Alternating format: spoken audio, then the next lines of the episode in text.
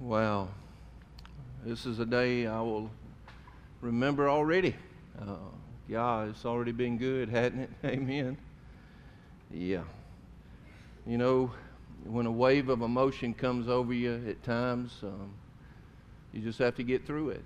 And that's how God is. But have you ever thought about this? Why am I here? Why am I living at this time in history? Have you ever thought about that? Why did I why was I born where I was born? Why did I get have the parents that I have? Live where I live? Why? Have you ever thought about things like that? Well, if you have, then there's good news. You're going to be able to identify with today's story as we continue the story of Esther. So I encourage you to take your Bibles and uh, turn with me. We're, we're wrapping up the end of chapter 2, and we, we're going to cover two chapters here today. And it's going to fly by because it is an amazing story what God has done through Esther. And remember last week, I shared these truths, and that is this God is sovereign even when life doesn't make sense. Did you get that? Remember, we said it together. God is sovereign even when life doesn't make sense. And, there's, and that's, that's reality. God is still in control. And we saw through the, the way Esther came into her role and she became queen. Second, I mean, she's the mo- most powerful woman in the world. And we're going to now look at the rest of the story of what is taking place in the kingdom. Now, here's the thing that has happened uh, Mordecai is sitting at the gate, and that was one of his customs that he did. He went to the king's gate, so he had some familiarity with what was going on around the place. And he'd also instructed Esther to not reveal that she, uh, where she came from. In other words, keep it secret. Don't tell anyone that you are a Jew. And so Mordecai instructed her. Mordecai was really her cousin, but because Esther had been an orphan and her mom and dad had died when she was young, Mordecai raised her.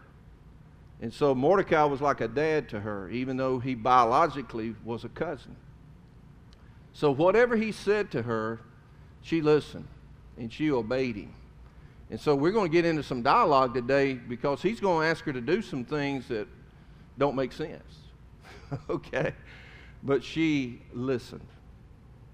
But what, where we pick up in the story uh, is here in verse 21. In those days, while Mordecai was sitting in the king's gate, Big Bigthan and Teresh. Now, I'm going to name these two dudes. These were the uh, gatekeepers, the doorkeepers, right there for King A, Xerxes.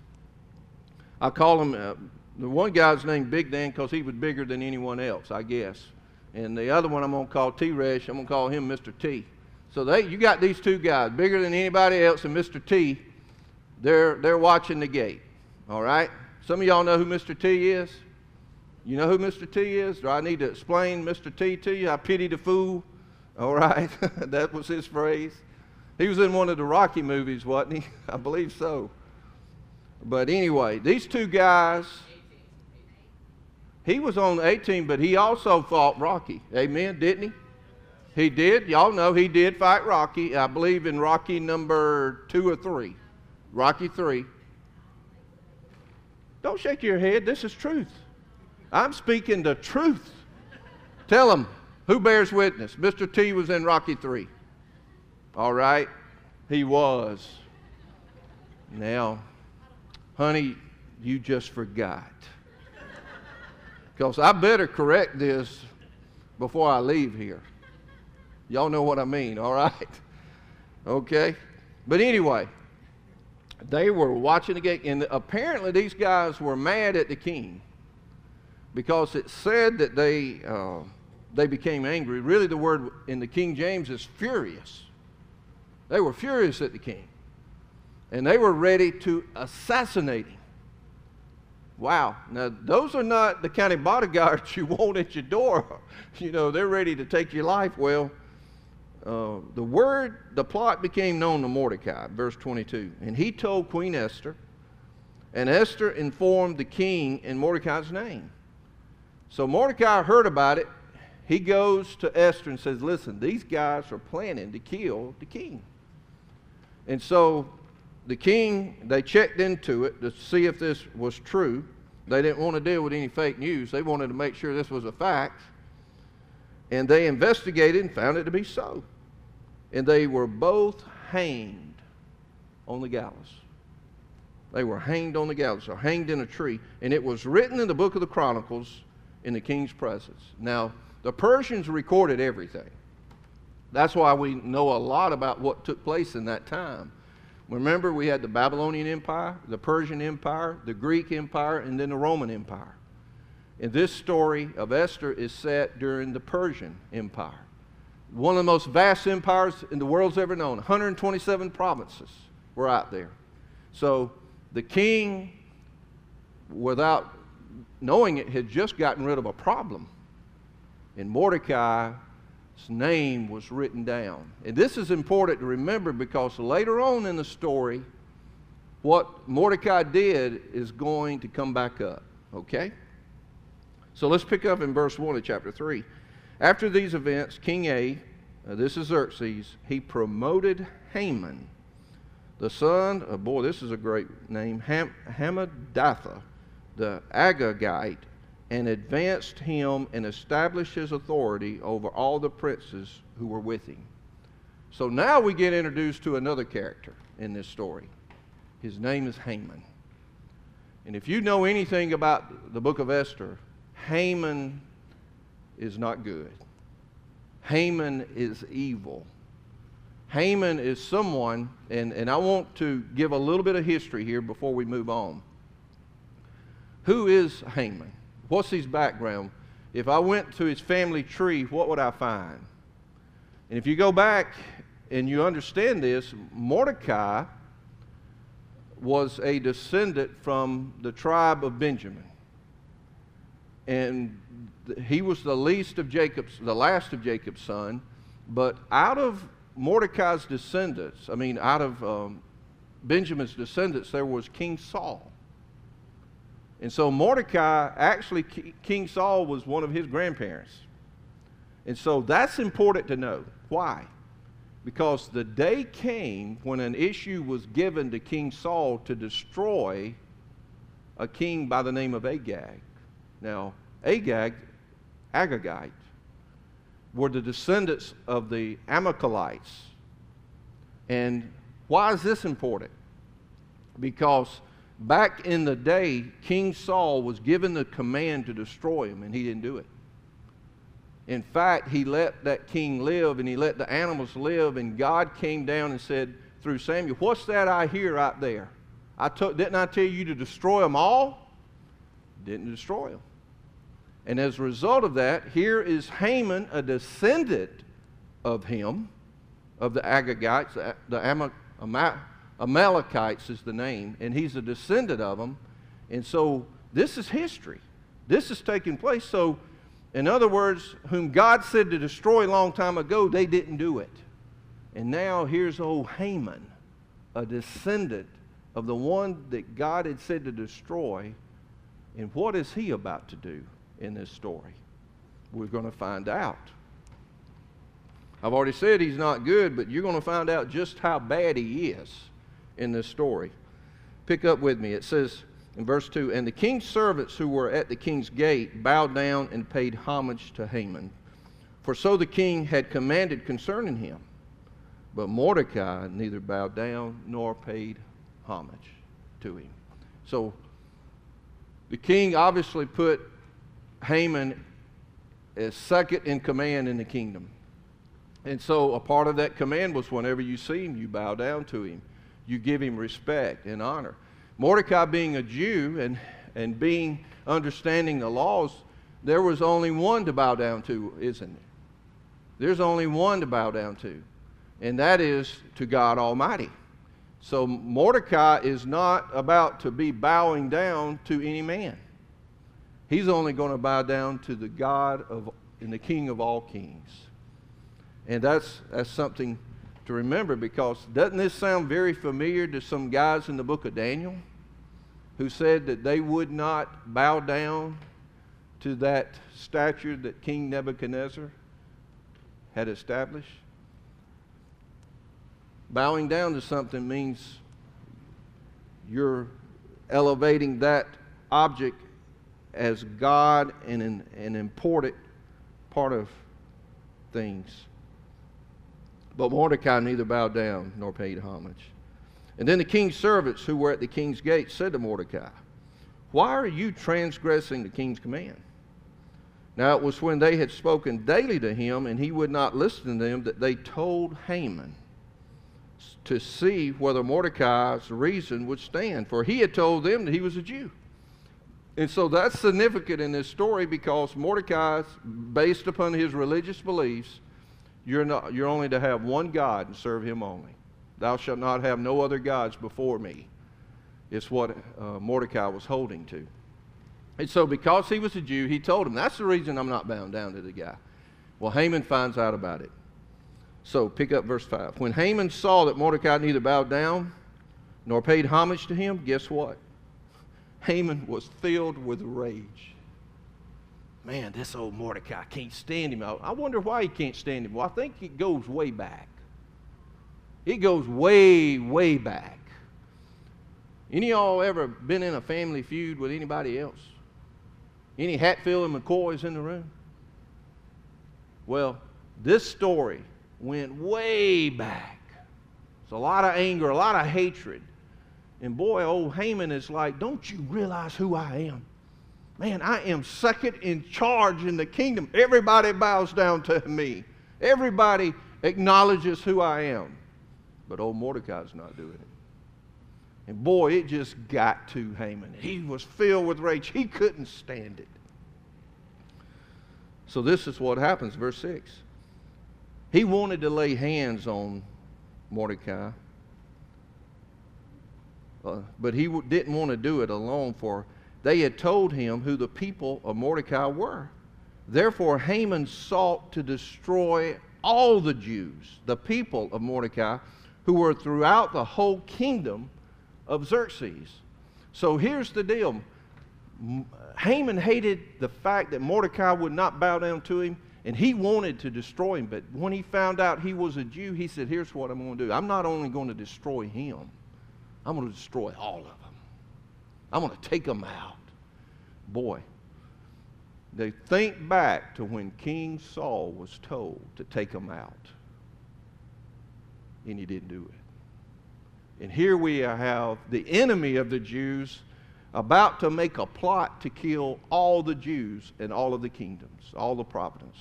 And so, what happens next is something that's very historic and is still celebrated by the Jews today.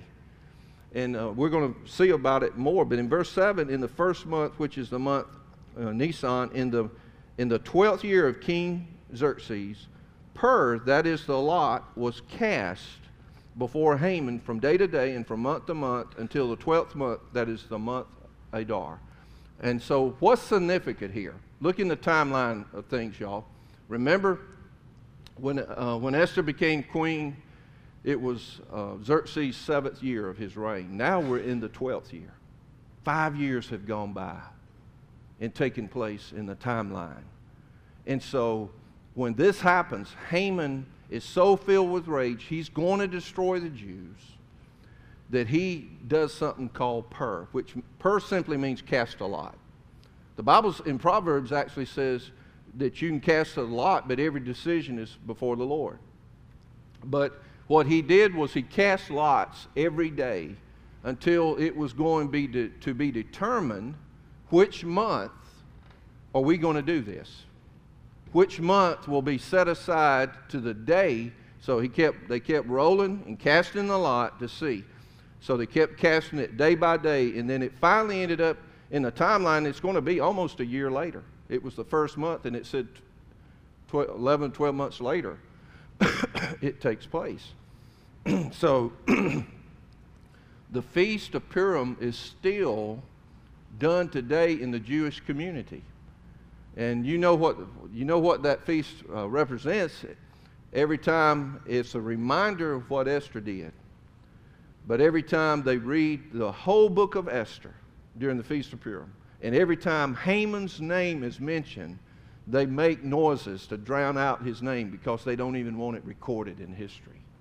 So this, this feast took place because of this simple act that Haman did to destroy the Jewish people. So they cast the lots Pur. Now pick up with me to see what Haman's plot's going to be.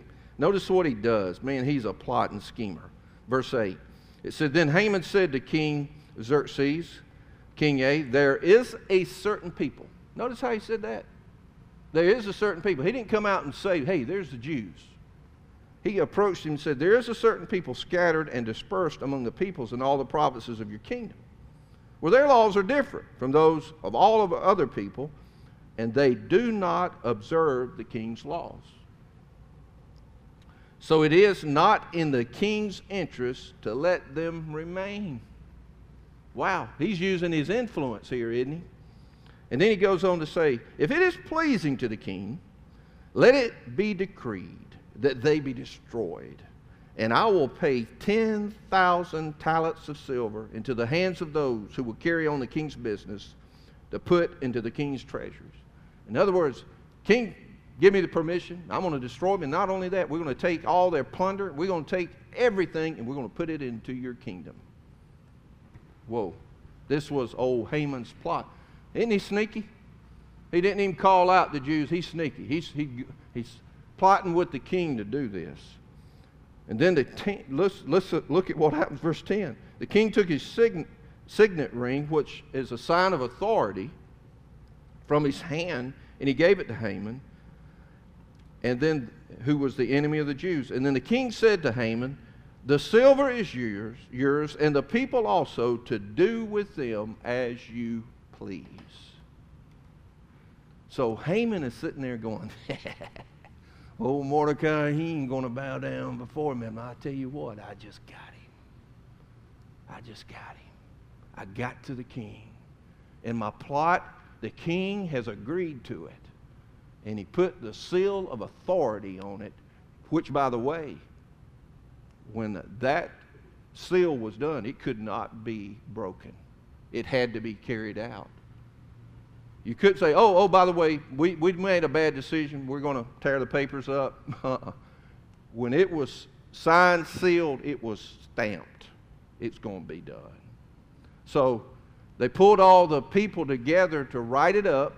In, the in the next few verses, they write up all the documents. They put it out that all of the Jews are to be destroyed. Women, children, everything among the Jews is to be destroyed. And they gave them the date, and they told them. And they, they wrote it, they wrote it in all the languages. Why? Because, listen, there's 127 provinces that are all, all across this Persian Empire. So they wrote it and they put it in written form. And they, they sent it out. And they started sending couriers uh, the Pony Express, by the way, throughout the whole kingdom of Persia to deliver the death sentence of the Jewish people. Man, how would you like to have been a Jew living in that time?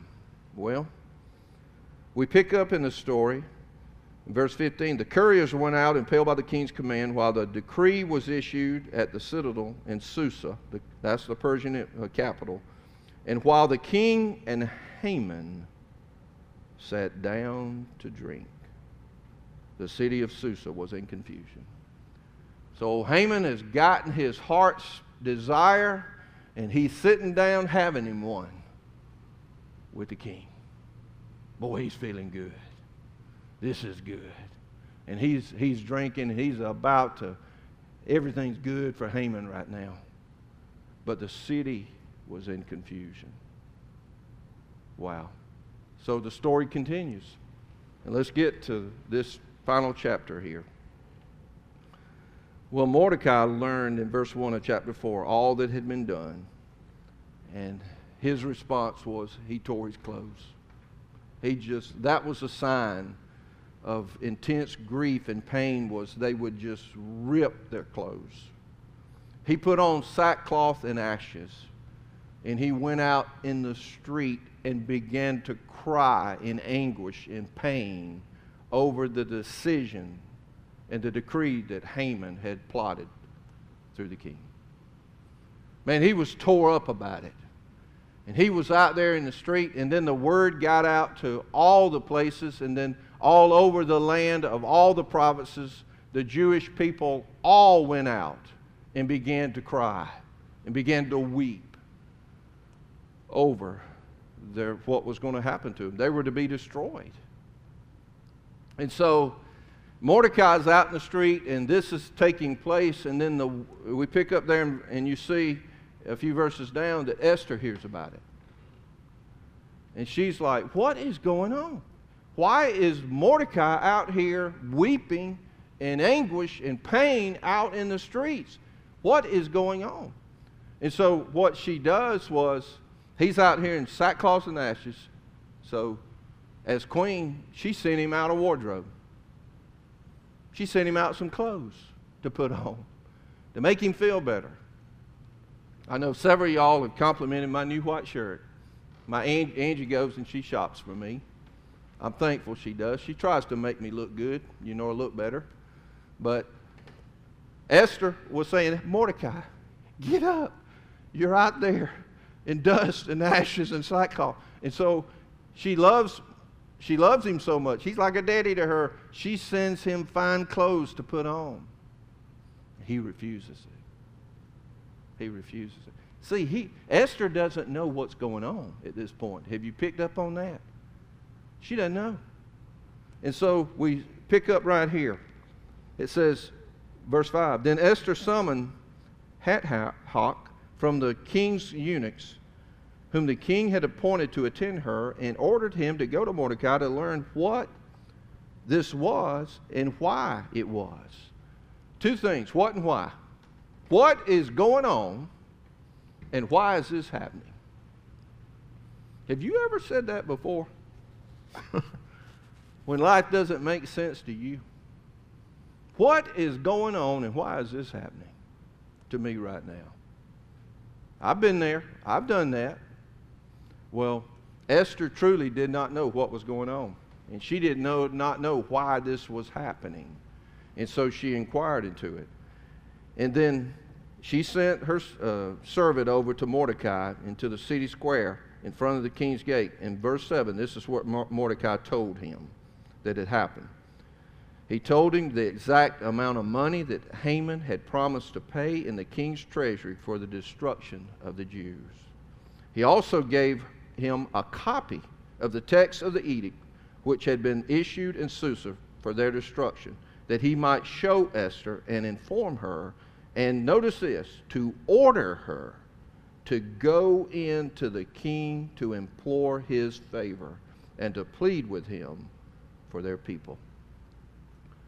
So that's what Mordecai told this servant to go back and tell Esther. So, can you only imagine? Can you only imagine her hearing that report? Uh, she's asked what is going on, why is it happening, and now she's heard my people are about to be destroyed. And not only that, she's heard this person she loves and respects more than anyone is ordering her, ordering her to go to the king and ask for a favor. Wow. Well, you would be thinking, hey, you have the king's heart. Who, who's any closer to him than the queen? But he's asking for a favor, and he comes back and he relates Mordecai's words to Esther. Verse 9 Then Esther spoke to him and ordered him to go back to Mordecai and say this, verse 11. Don't you know that all the king's servants and the people of the king's provinces know that for any man or woman who comes to the king to the inner court who is not summoned, he has but one law that he be put to death unless the king holds out to him the golden scepter so that he may live. And notice she says this, and I have not been summoned to come to the king for 30 days. In other words, do you not realize, Mordecai, what you're asking me to do? It's my, it's my death warrant. You're asking me to die. Don't you know the law's written? You can't go before the king if not summoned because the law says you die. The only hope you got is if the king extends the golden scepter so that you might live. Whew. Now, boy, this has got a lot of symbolism to it, doesn't it? It really does, y'all. And there's a lot of truth that could be learned from this. Because, listen, unless Jesus, the King of all kings, extends his love and grace and forgiveness to each and every one of us, we're dead. We're dead. We're going to see how this relates a few verses on down. But she knew. You're asking me to die. You're asking me to go in and basically put, put it all on the line. And they related Esther's words to Mordecai. In verse 13, it says this Then Mordecai told them to reply to Esther Do not imagine that you in the king's palace can escape any more than all the Jews. In other words, sooner or later, Esther, they're going to find out you're one. You're one of them. You're one of us. And you too. Don't imagine you're going to get by with this. And then he goes on to say these famous words in verse 14. For if you remain silent at this time, relief and deliverance will arise from the Jews from another place, and you and your father's house will perish. And who knows whether you have not attained royalty for such a time as this? Wow. For such a time as this. Mordecai's words probably stung, but Mordecai's words were wise. And he told Esther the truth. And he told her, listen, don't think you're going to escape. And, and even though you're, you're in this position, if you don't do it, then God will raise up someone else. Have you ever thought about that before in your own life?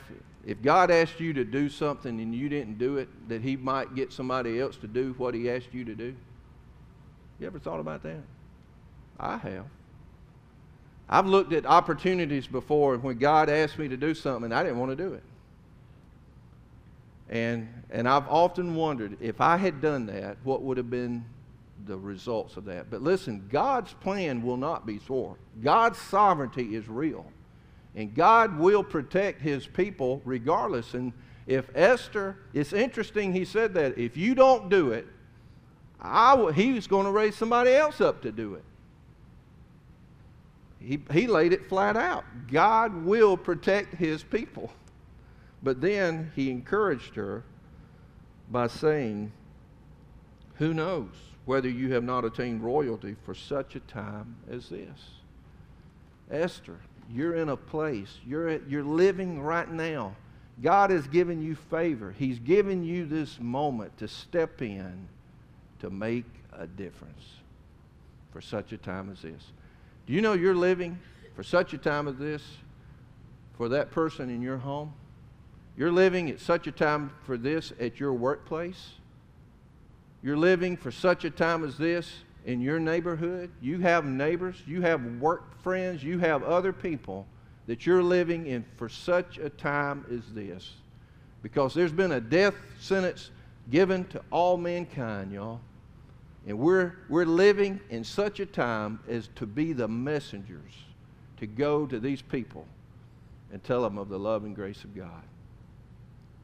And Esther, she was given an order, she was given a command.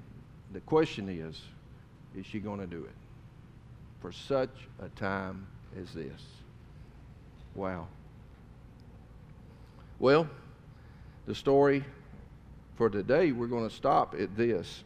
Then Esther told them to, tell, to reply to Mordecai Go assemble all the Jews who are found in Susa and fast for me. Do not eat or drink for three days, night or day. And, and my maidens also will fast in the same way. And thus I will go into the king, which is not according to the law. And if I perish, I perish.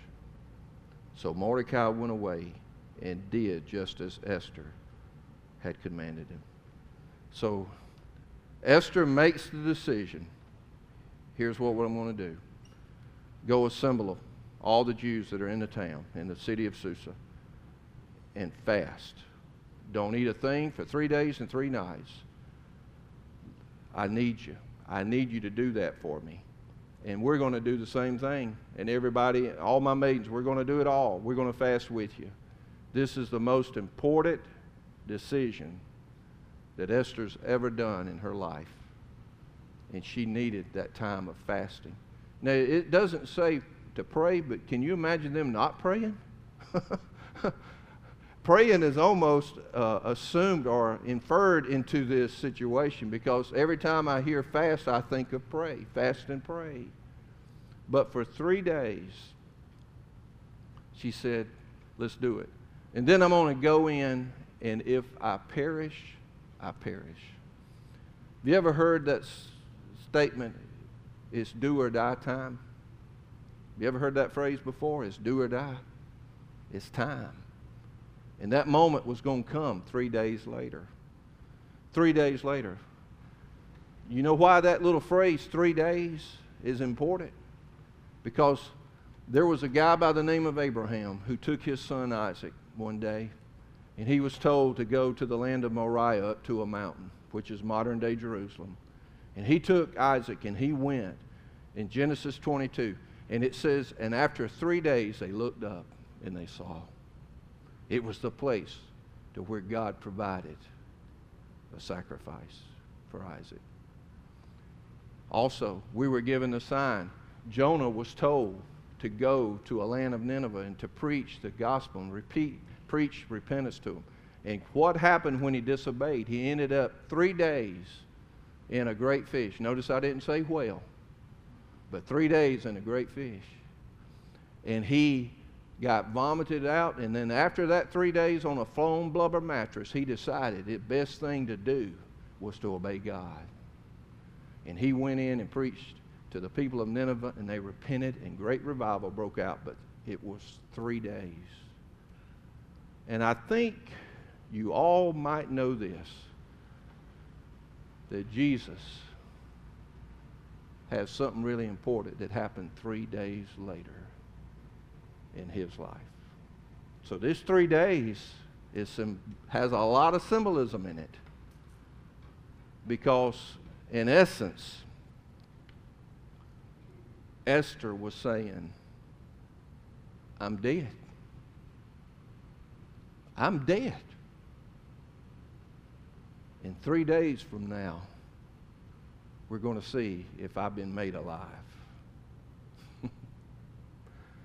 Three days from now, she's going to see if the golden scepter will be presented to her. Wow. If I perish, I perish. She was willing and obedient to give it all. She was. And it isn't this fitting that this message is given to us on Memorial Day weekend? Because how many of the men and women that have gone to fight for our country have gone in knowing if I perish, I perish. But I'm going in knowing that I'm fighting for something worth fighting for the freedom of my country, the freedom for my loved ones, the freedom to enjoy everything as God has intended it to be. What a what an appropriate and timely for such a time as this that God reminds us on this weekend. And so we're going to pick up with the rest of the story next week. Now, you might be thinking, well, I don't have to wait the next week. I can go ahead and read it. Please do. Please do. Please keep on reading the story because you want to know what's going to happen next. But Esther knew she was a dead woman. She knew. but she was willing to give it all for her people. Let's pray.